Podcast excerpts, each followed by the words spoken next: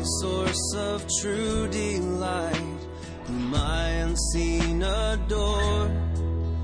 Unveil thy beauties to my sight, that I might love thee more.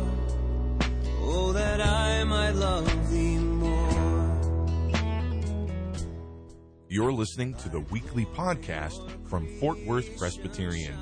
The following message was recorded live from our sanctuary. Our prayer is that this message would nurture a joy for loving God and loving people in you as you listen. See my bleeding die. If you would, please take your Bibles, turn to Galatians chapter 1, verses 1 through 10. That's on page 972 if you're using one of the uh, Bibles in the rack in front of you. As you're doing that, I wanted to, uh, if any of you are out there wondering, uh, where's Darwin again this morning?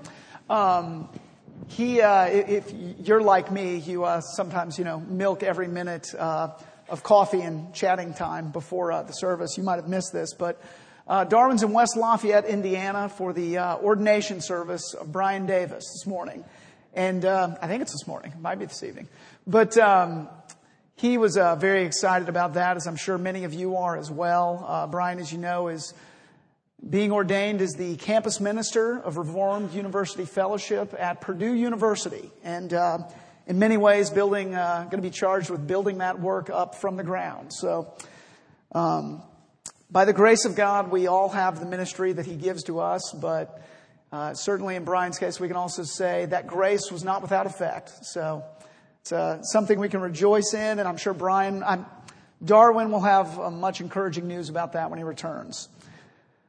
Nonetheless, we're here to look at God's Word in Galatians chapter 1. Galatians 1 verses 1 through 10. This is God's Word. Paul, an apostle, not from men nor through man, but through Jesus Christ and God the Father, who raised him from the dead, and all the brothers who are with me, to the churches of Galatia. Grace to you and peace from God our Father and the Lord Jesus Christ who gave himself for our sins to deliver us from the present evil age, according to the will of our God and Father, to whom be the glory forever and ever. Amen. I am astonished that you are so quickly deserting him who called you in the grace of Christ and are turning to a different gospel. Not that there is another one, but there are some who trouble you and want you to distort the gospel of Christ. But even if we or an angel from heaven should preach to you a gospel contrary to the one we preach to you, let him be accursed. As we have said before, so now I say again, if anyone is preaching to you a gospel contrary to the one you received, let him be accursed. For am I now seeking the approval of man or of God? Or am I trying to please man? If I were still trying to please man, I would not be a servant of Christ. Thus ends the reading of God's word. May we turn to him in prayer and ask his blessings for it. Dear Father, we thank you for your word. Father, we thank you that you have not left us in the dark, but that you have given us your word to tell us who you are, to tell us who we are, and to tell us how we might worship you, how we might approach you, and to tell us how we might be restored into fellowship with you through your Son, Jesus Christ, who gave himself for our sins. And it's in his name we ask it. Amen. Now, we had been looking on Sunday mornings at the book of Romans, and Romans is a book that deals with some of the foundational elements of the gospel. The doctrine of justification by faith, the wrath of God that's poured out against mankind, but the way we might flee from that wrath of God. And Galatians has many of those same themes. One of the reasons why I wanted to turn to it this morning. It's got foundational elements that are always important for us to be reminded of. And, you know, foundations are important things. You can see that if you look out at our parking lot because there's a basketball rim out there. And if you look closely, you'll notice that basketball rim, it's not exactly flat. The rim isn't. It's tilted down a little bit in the front and also a little bit to the right hand side if you're looking at it. If you want to know why, you just need to walk up a little closer and you'll see that the you know, pole that holds the goal up, even after some recent repair work, it's still tilted just a little bit.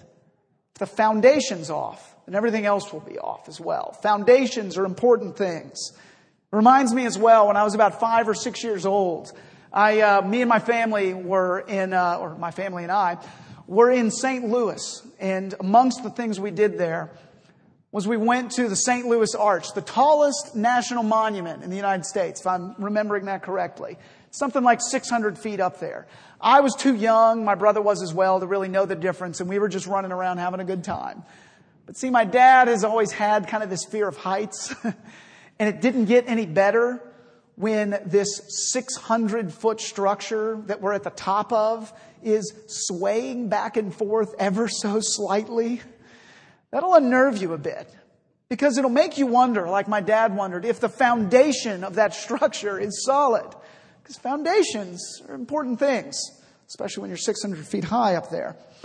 Reminds me as well that in Mississippi, where I used to live for several years, most of the topsoil there is uh, something called Yazoo clay. And the only problem with that is that it tends to settle. It tends to shift and kind of over the course of time, the foundations of houses can actually settle and shift a little bit as well, leading to cracks in a foundation, which can lead to cracks in a wall and even worse things than that. Foundations are important things. When foundations begin to crumble, you sound the alarms and you repair them as quickly as possible because it can lead to greater damage along the way. When Paul took a look at the Galatian church, he saw a cracked foundation. He saw some damage to the foundation. And that's why he's so alarmed in this letter. Foundations are important things. They're what really matter. When people start messing with the foundation of the gospel, that matters. That's important. When people start saying things like, well, grace and faith, yes, those lead to salvation, and they stop putting that word alone at the end of it. When they stop saying grace alone and faith alone in Christ alone, and they start saying that the solution to salvation, the way to be saved is faith and keeping the law. When they start saying that yes, grace is good, Christ is good, but you need to make sure you're keeping up your end as well. The foundation is starting to show a little bit of a crack. That's an important thing that needs to be addressed. And that is why Paul is so worked up in this letter. Now, the church's one foundation, as the song goes, is Jesus Christ, her Lord. But I think this morning we can see maybe three different facets of that one foundation, if you will. Three different things that Paul focuses on that he says these things really matter. These things are foundational things to a church. He looks at the Corinthian church and he says there's three things you need to know. And by extension, three things we need to remember. You need to remember that there's only one Savior that matters. And then secondly, there's only one gospel that matters. And lastly, because there's only one Savior, because there's only one gospel, there's only one audience that matters. But first, we want to look at that one Savior. There's only one Savior that matters. Paul talks about him in verses 1 through 5. He begins the way most letters do by introducing himself. Uh, nothing unusual there. He also introduces his Lord and Savior. And what you'll notice is that the introduction on both accounts is it's, it's not really long, but it's longer than it has to be. More than just the basics are in here. It's an extended introduction. Extended introductions can kind of be intimidating. They kind of stick out. If you don't know what I mean, just picture this. Imagine, say, there's three guys in a room. They're introducing themselves to each other. One says, Hi, I'm Jim. The other one says, Hi, I'm Tom. And then the other one says, I'm Bartholomew William Lancaster III, President and CEO of, you know, whatever company he works for. The, the third guy in that scenario kind of sounds like he's got something to prove. Like he's got some chip on his shoulder about something. And in essence, Paul kind of has that as well. Because let's look again at what Paul says here. In verse 1, he mentions, Hey, I'm Paul, I'm an apostle. But then the word not comes in, and he starts a little bit of a, a forceful uh, presentation of himself. He's an apostle not from men nor through man, but through Jesus Christ and God the Father. And oh, by the way, God the Father is the one who raised the Son from the dead. There's a little bit extra in there. Paul's putting some points of emphasis up front. And then in verse 3, this is, this is normal for most letters. Grace to you and peace from God our Father, the Lord Jesus Christ. But what does he remind us about the Lord Jesus Christ right after that? It's the Lord Jesus Christ who gave himself for our sins to deliver us from the present evil age. He throws those things in there, makes it a little bit longer of an intro. And, and why is that? Why is it that Paul's throwing the cross in their face instead of making small talk, instead of, you know, offering some words of thanksgiving and welcome? Well, it's because Paul was facing some accusations from the Galatians. He was facing some accusations, and by extension, the gospel was being accused of something, being distorted. And by extension, the Savior that's proclaimed in that gospel was being distorted, being twisted. And so Paul is wanting to get something straight here right at the beginning. What matters to Paul as he picks up his pen or as he dictates the opening lines of this letter? He wants to make sure folks know that there's only one Savior, Jesus Christ. There might be other things we're disagreeing about, and we'll get to those. But let's make sure we remember one thing. There's only one Savior, he says to this church. It's as if he says from the get go, if you want to slander the messenger of the gospel, then fine, go ahead. We'll deal with that as we go. But let's make sure we settle one thing. There's still only one Savior, right? There's still only one God and Father who raised him from the dead, right?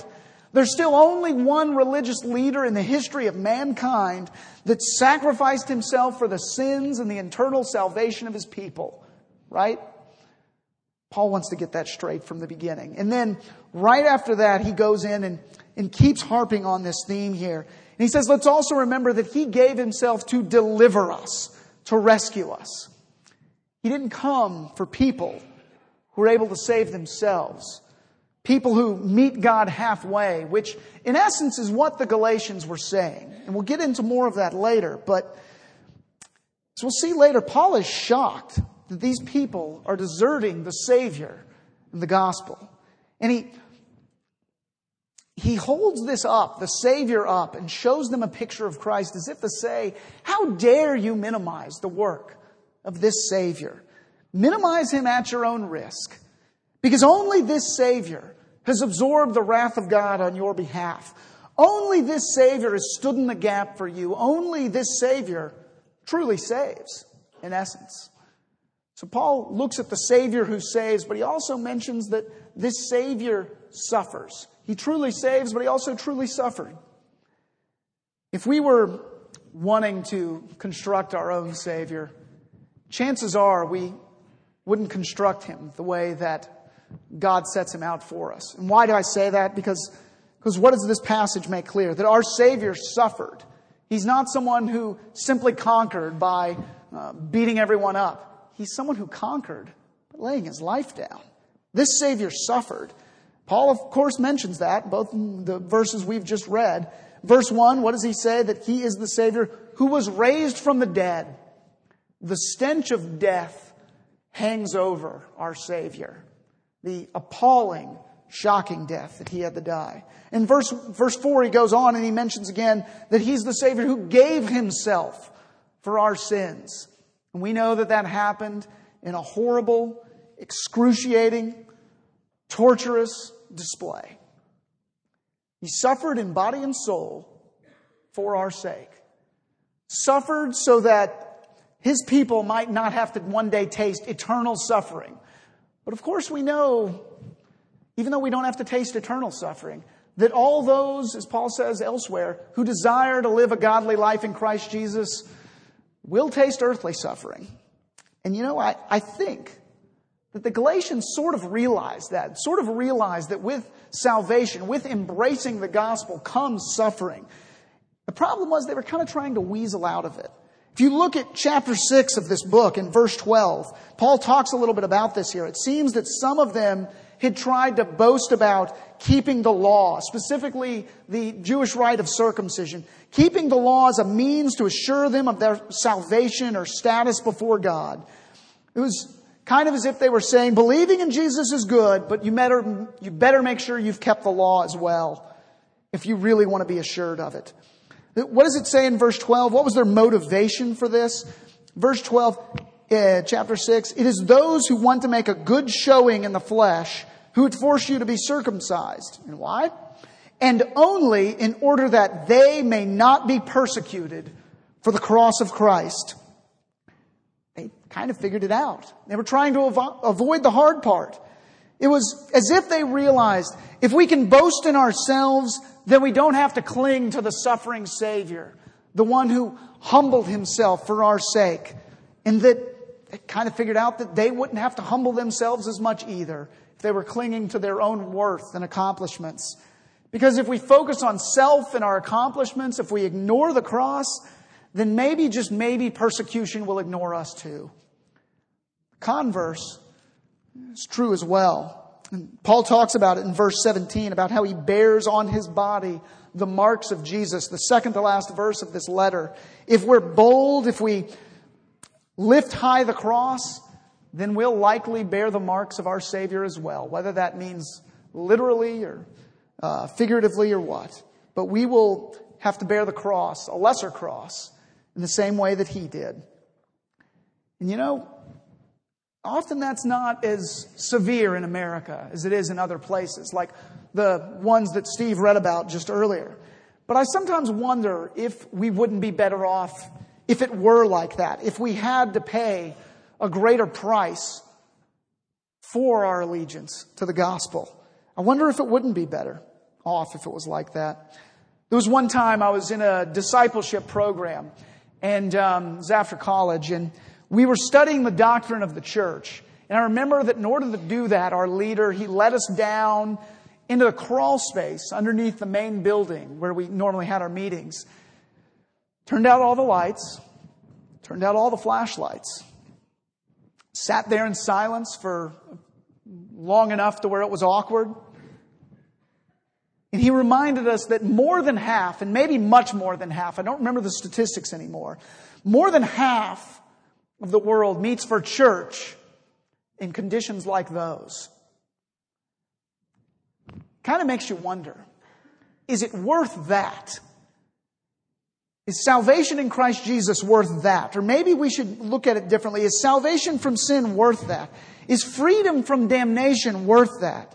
Is a future home in heaven, restored, perfect fellowship with God in a sinless, glorified body, is that worth a little persecution?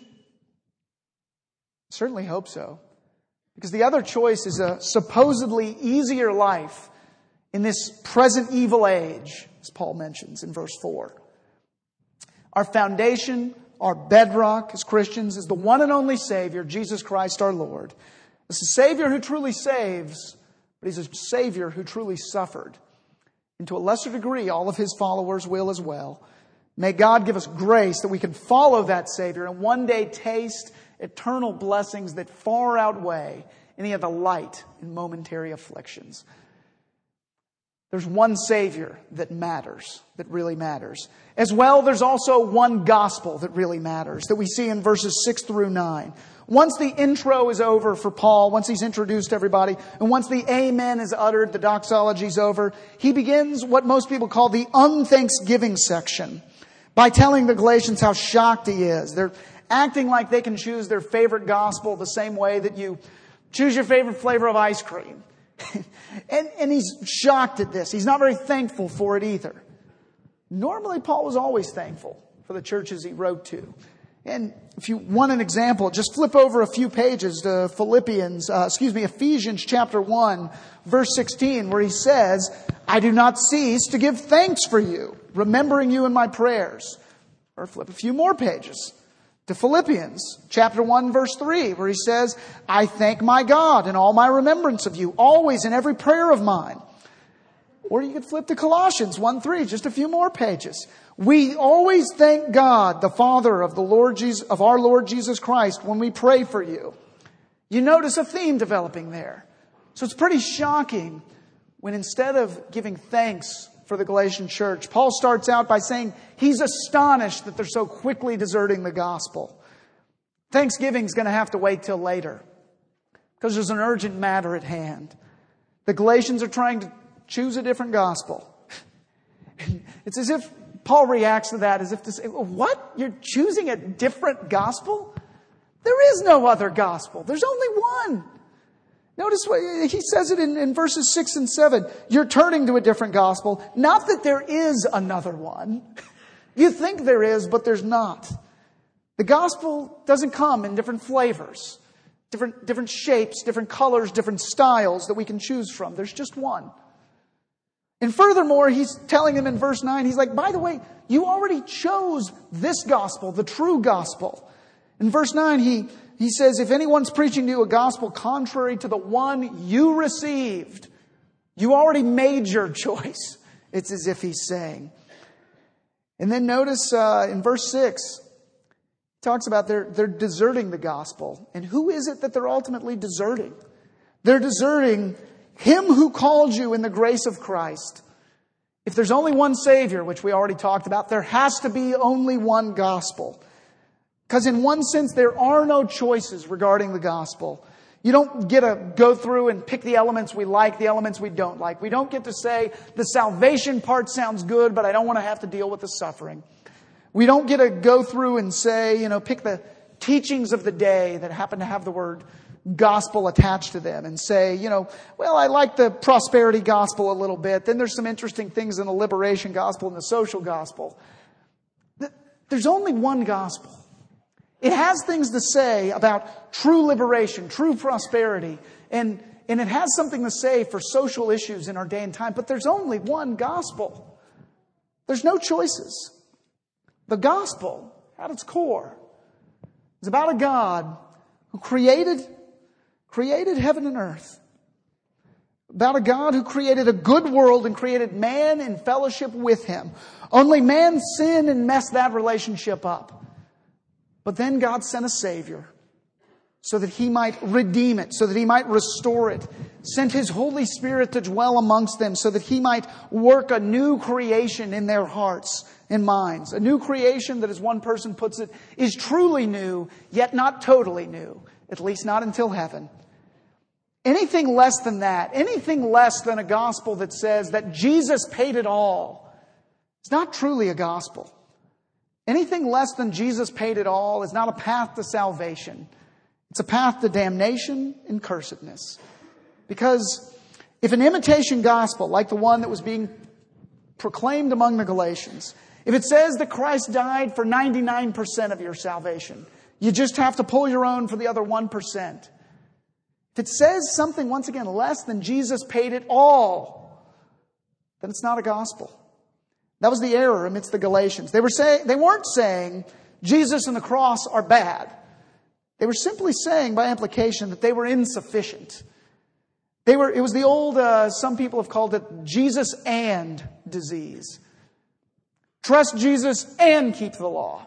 Trust Jesus and make sure you're circumcised. That's the way to salvation. You can insert anything else in the and after there. Trust Jesus and make sure you don't miss too many Sundays in a given year. If that's what you're depending on, then you're depending on something less than the one and only Savior who gave himself for us. Of course, most of us here, we probably think that's, that's not really an issue for me. I mean, we've, we've read through the book of Galatians, even Romans as well. We've, you know, we've taken that foundations class. We even remember most of those you know, solas that we talked about. Sometimes we can even remember the uh, Latin names for them, you know, but grace alone, faith alone, Christ alone, we've got those down. So we're good, right? We deceive ourselves into thinking that sometime.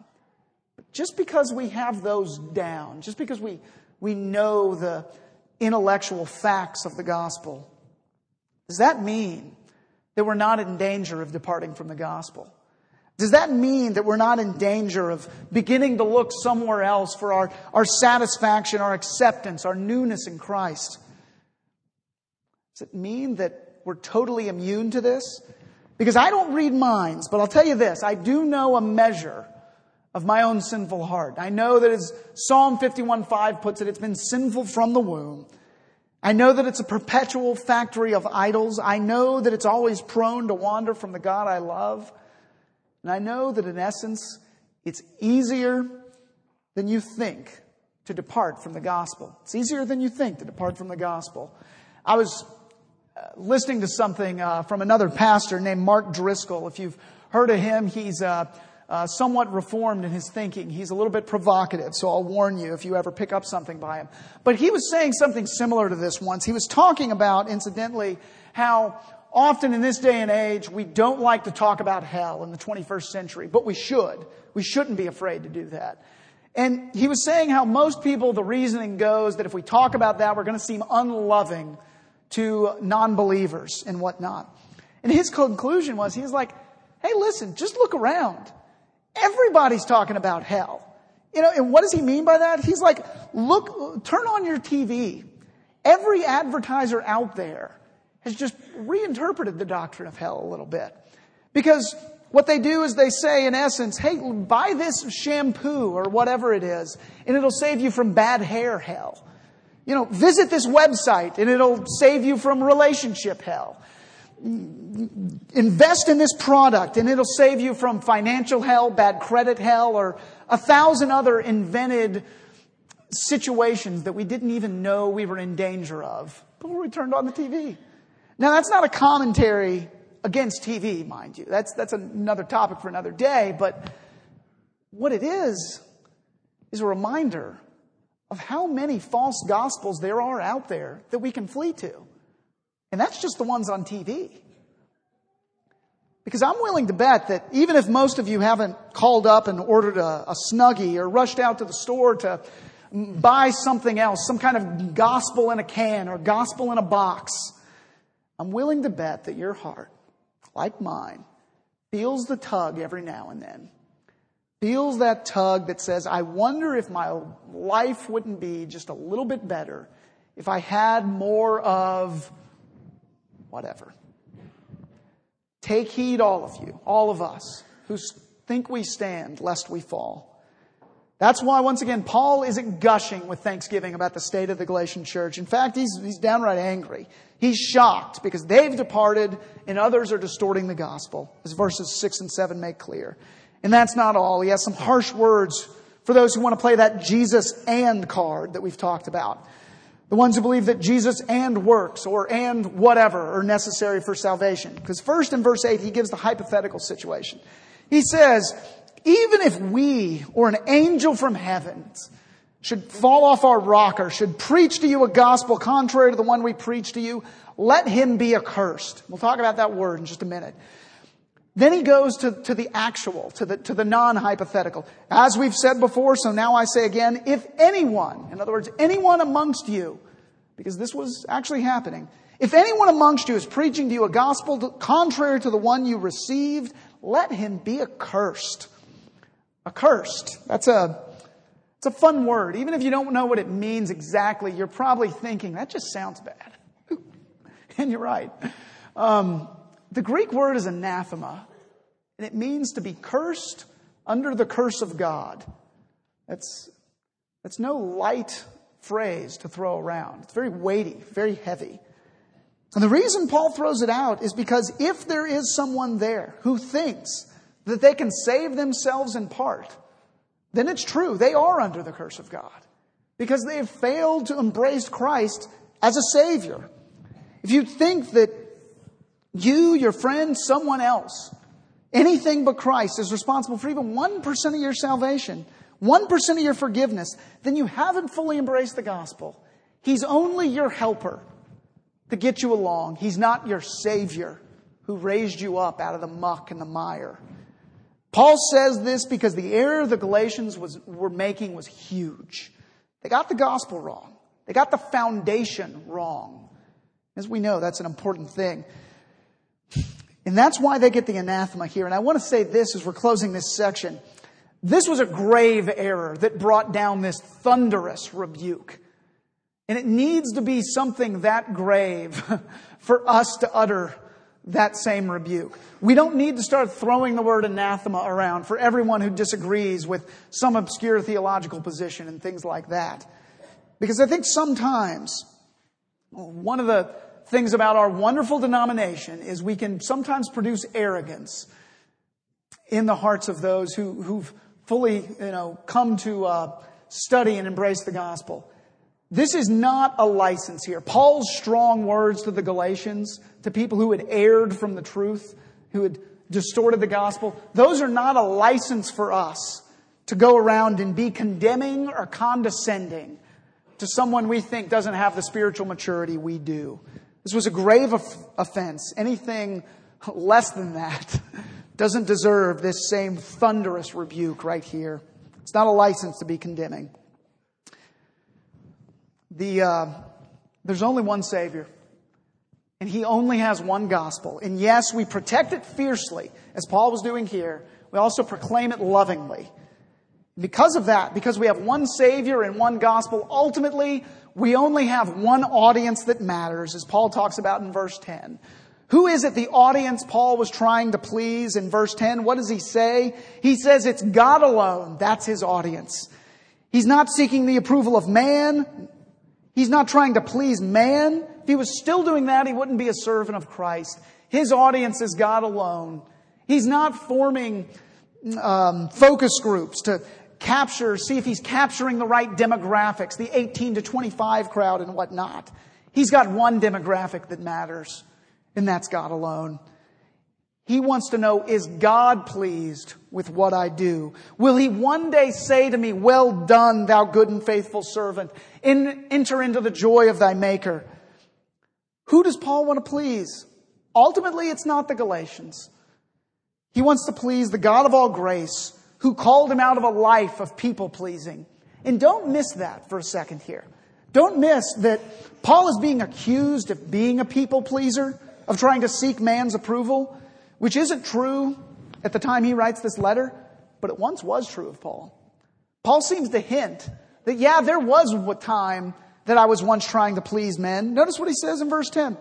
For am I now seeking the approval of man? Is he doing it now? Implies that maybe he once was, but not now. What does he say at the end of the verse? If I were still trying to please man, I would not be a servant of Christ. It was once true of Paul. His old life, his life as a Pharisee, as the, the ultimate goody two shoes of the Jewish world, was all about earning acceptance from God through works of the law. Yes, that part's true, but also wasn't just about earning God's acceptance. It was about looking good before the rest of mankind, looking better than them. Not anymore, Paul says. I'm not seeking man's approval anymore. And if you don't believe him, just go back and read the whole accursed section. He's not trying to make friends with that statement right there.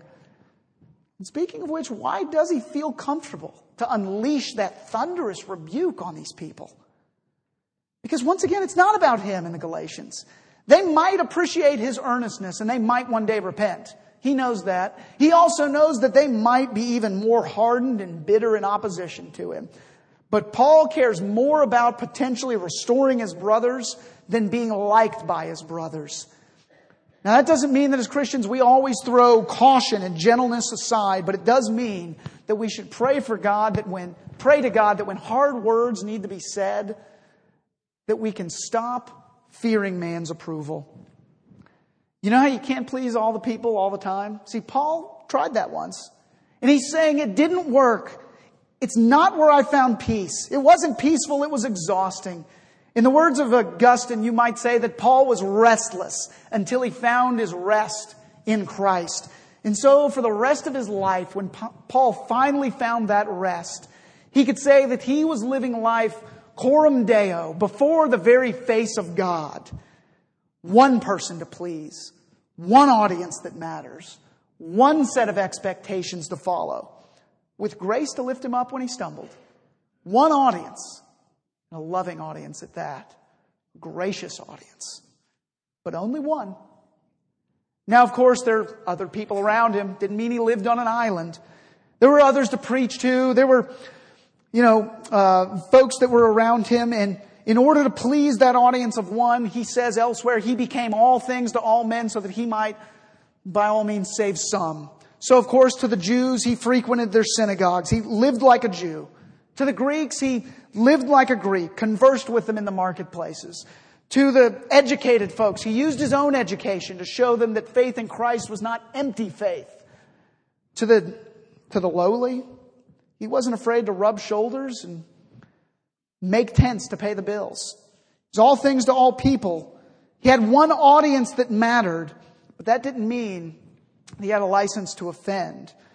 Didn't mean that he was trying to be harsh to them for the sake of harshness, because the only person he had to please was God. No, no, no.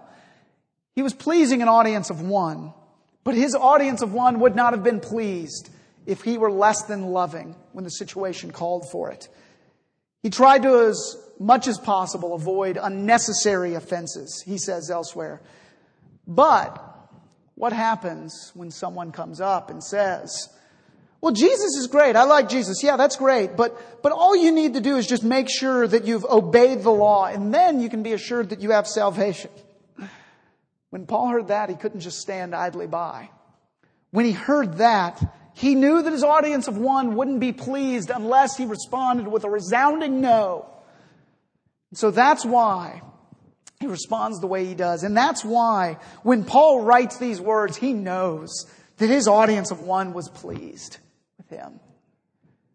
Now his opponents, on the other hand, the Judaizers, the circumcision party, they weren't pleased, and that comes through in this letter and, and elsewhere in this, in this same letter. They, they accused him of many things. Among them, that he was kind of a flip flopper. That he would say one thing to one group, one thing to another in order to earn their favor. They'd said, Paul, you're, you say circumcision is fine and great when you're around us Jews, but you ignore the topic altogether when you're around the Gentiles. Aren't you really just telling us what we want to hear? Aren't you just a man pleaser, Paul? No, Paul says, you've got it all wrong. Circumcision's fine. Circumcision of the heart, that is. Circumcision that reminds you of your need for repentance, that kind's great. So circumcise your kids if you want to and tell them about how they need a circumcised heart as well. Or don't circumcise them. Either way, just don't think that one solution or the other earns you anything before God. Neither one of them makes you more acceptable to Him. If you don't like that message, then, then Paul says, I've got an audience of one to please. As he says elsewhere, neither circumcision is anything nor uncircumcision, but only a new creation, only faith working through love, trust in circumcision, synagogue attendance, church attendance, anything else than Christ alone. And you'll find yourself under God's curse. And once again, he says, if you don't like that, then don't shoot the messenger, because I've got an audience of one to please. How hard must that have been? How hard is it now to live and breathe for an audience of one? How hard is it to ignore the voice of rebellious children who are telling you that you're a mean parent or a rebellious culture that tells you you're crazy for being a Christian? How hard is it to be marginalized in the media? How hard is it to please God? Try to please Him without venting some righteous or unrighteous anger upon those who are trying so hard to stop you. It's important to remember, though, Paul, in the midst of this, in the midst of these strong words, he's not blowing his top or losing his temper. He's defending the gospel. And in return, he's gladly bearing the marks of Christ, mentally, emotionally, physically, maybe. He's bearing battle wounds from the enemy as he cries out, Father, work faith into these foolish Galatians who don't know what they're doing. Was it easy? I doubt it. I wish I could say it was easy. I wish I could say it was still easy. It's not easy to live and breathe for an audience of one. But is it worth it? The expectations, of course, are higher than you can imagine, but the grace to endure is made new every morning. The outside critics will be many, but what about that audience of one? Oh, he's, he's not fickle. Once he's accepted you, he'll never let you go. And really, when you get right down to it, what choice do you have? Because there is, is there another audience out there that you can strive to please who will love you, accept you, forgive you when you stumble, and pick you up and clean you off to help you start with a clean slate? Is there another one out there like that? You know, Peter, the apostle who sometimes was the most clueless guy on the planet and sometimes got it so right, put it well. He said to Christ, Where can we go? For you have the words of eternal life. Other audiences in life might give you temporary praise, but they won't give you that.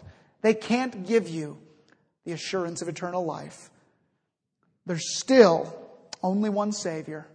There's still only one gospel. And when you embrace the only Savior's only gospel, there's ultimately only one audience that you want to please. By God's grace, may that be true of us. Let us pray.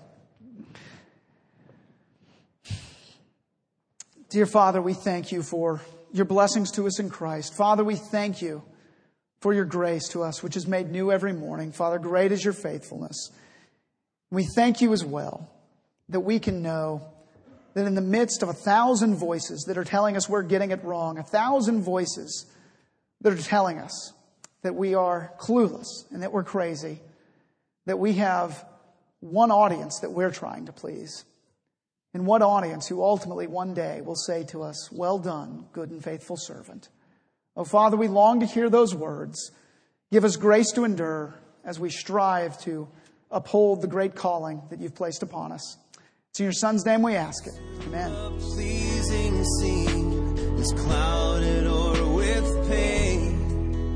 Thank you for listening to this weekly podcast from Fort Worth Presbyterian. Our prayer is that this message was able to nurture a joy for loving God and loving people in you.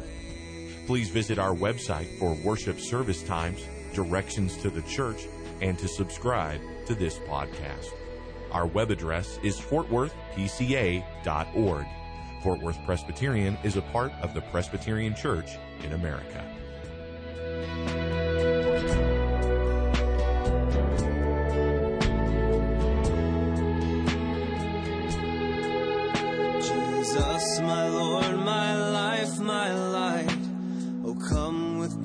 Ray. Break radiant through the shades of night and chase my fears away. Won't you chase my fears away?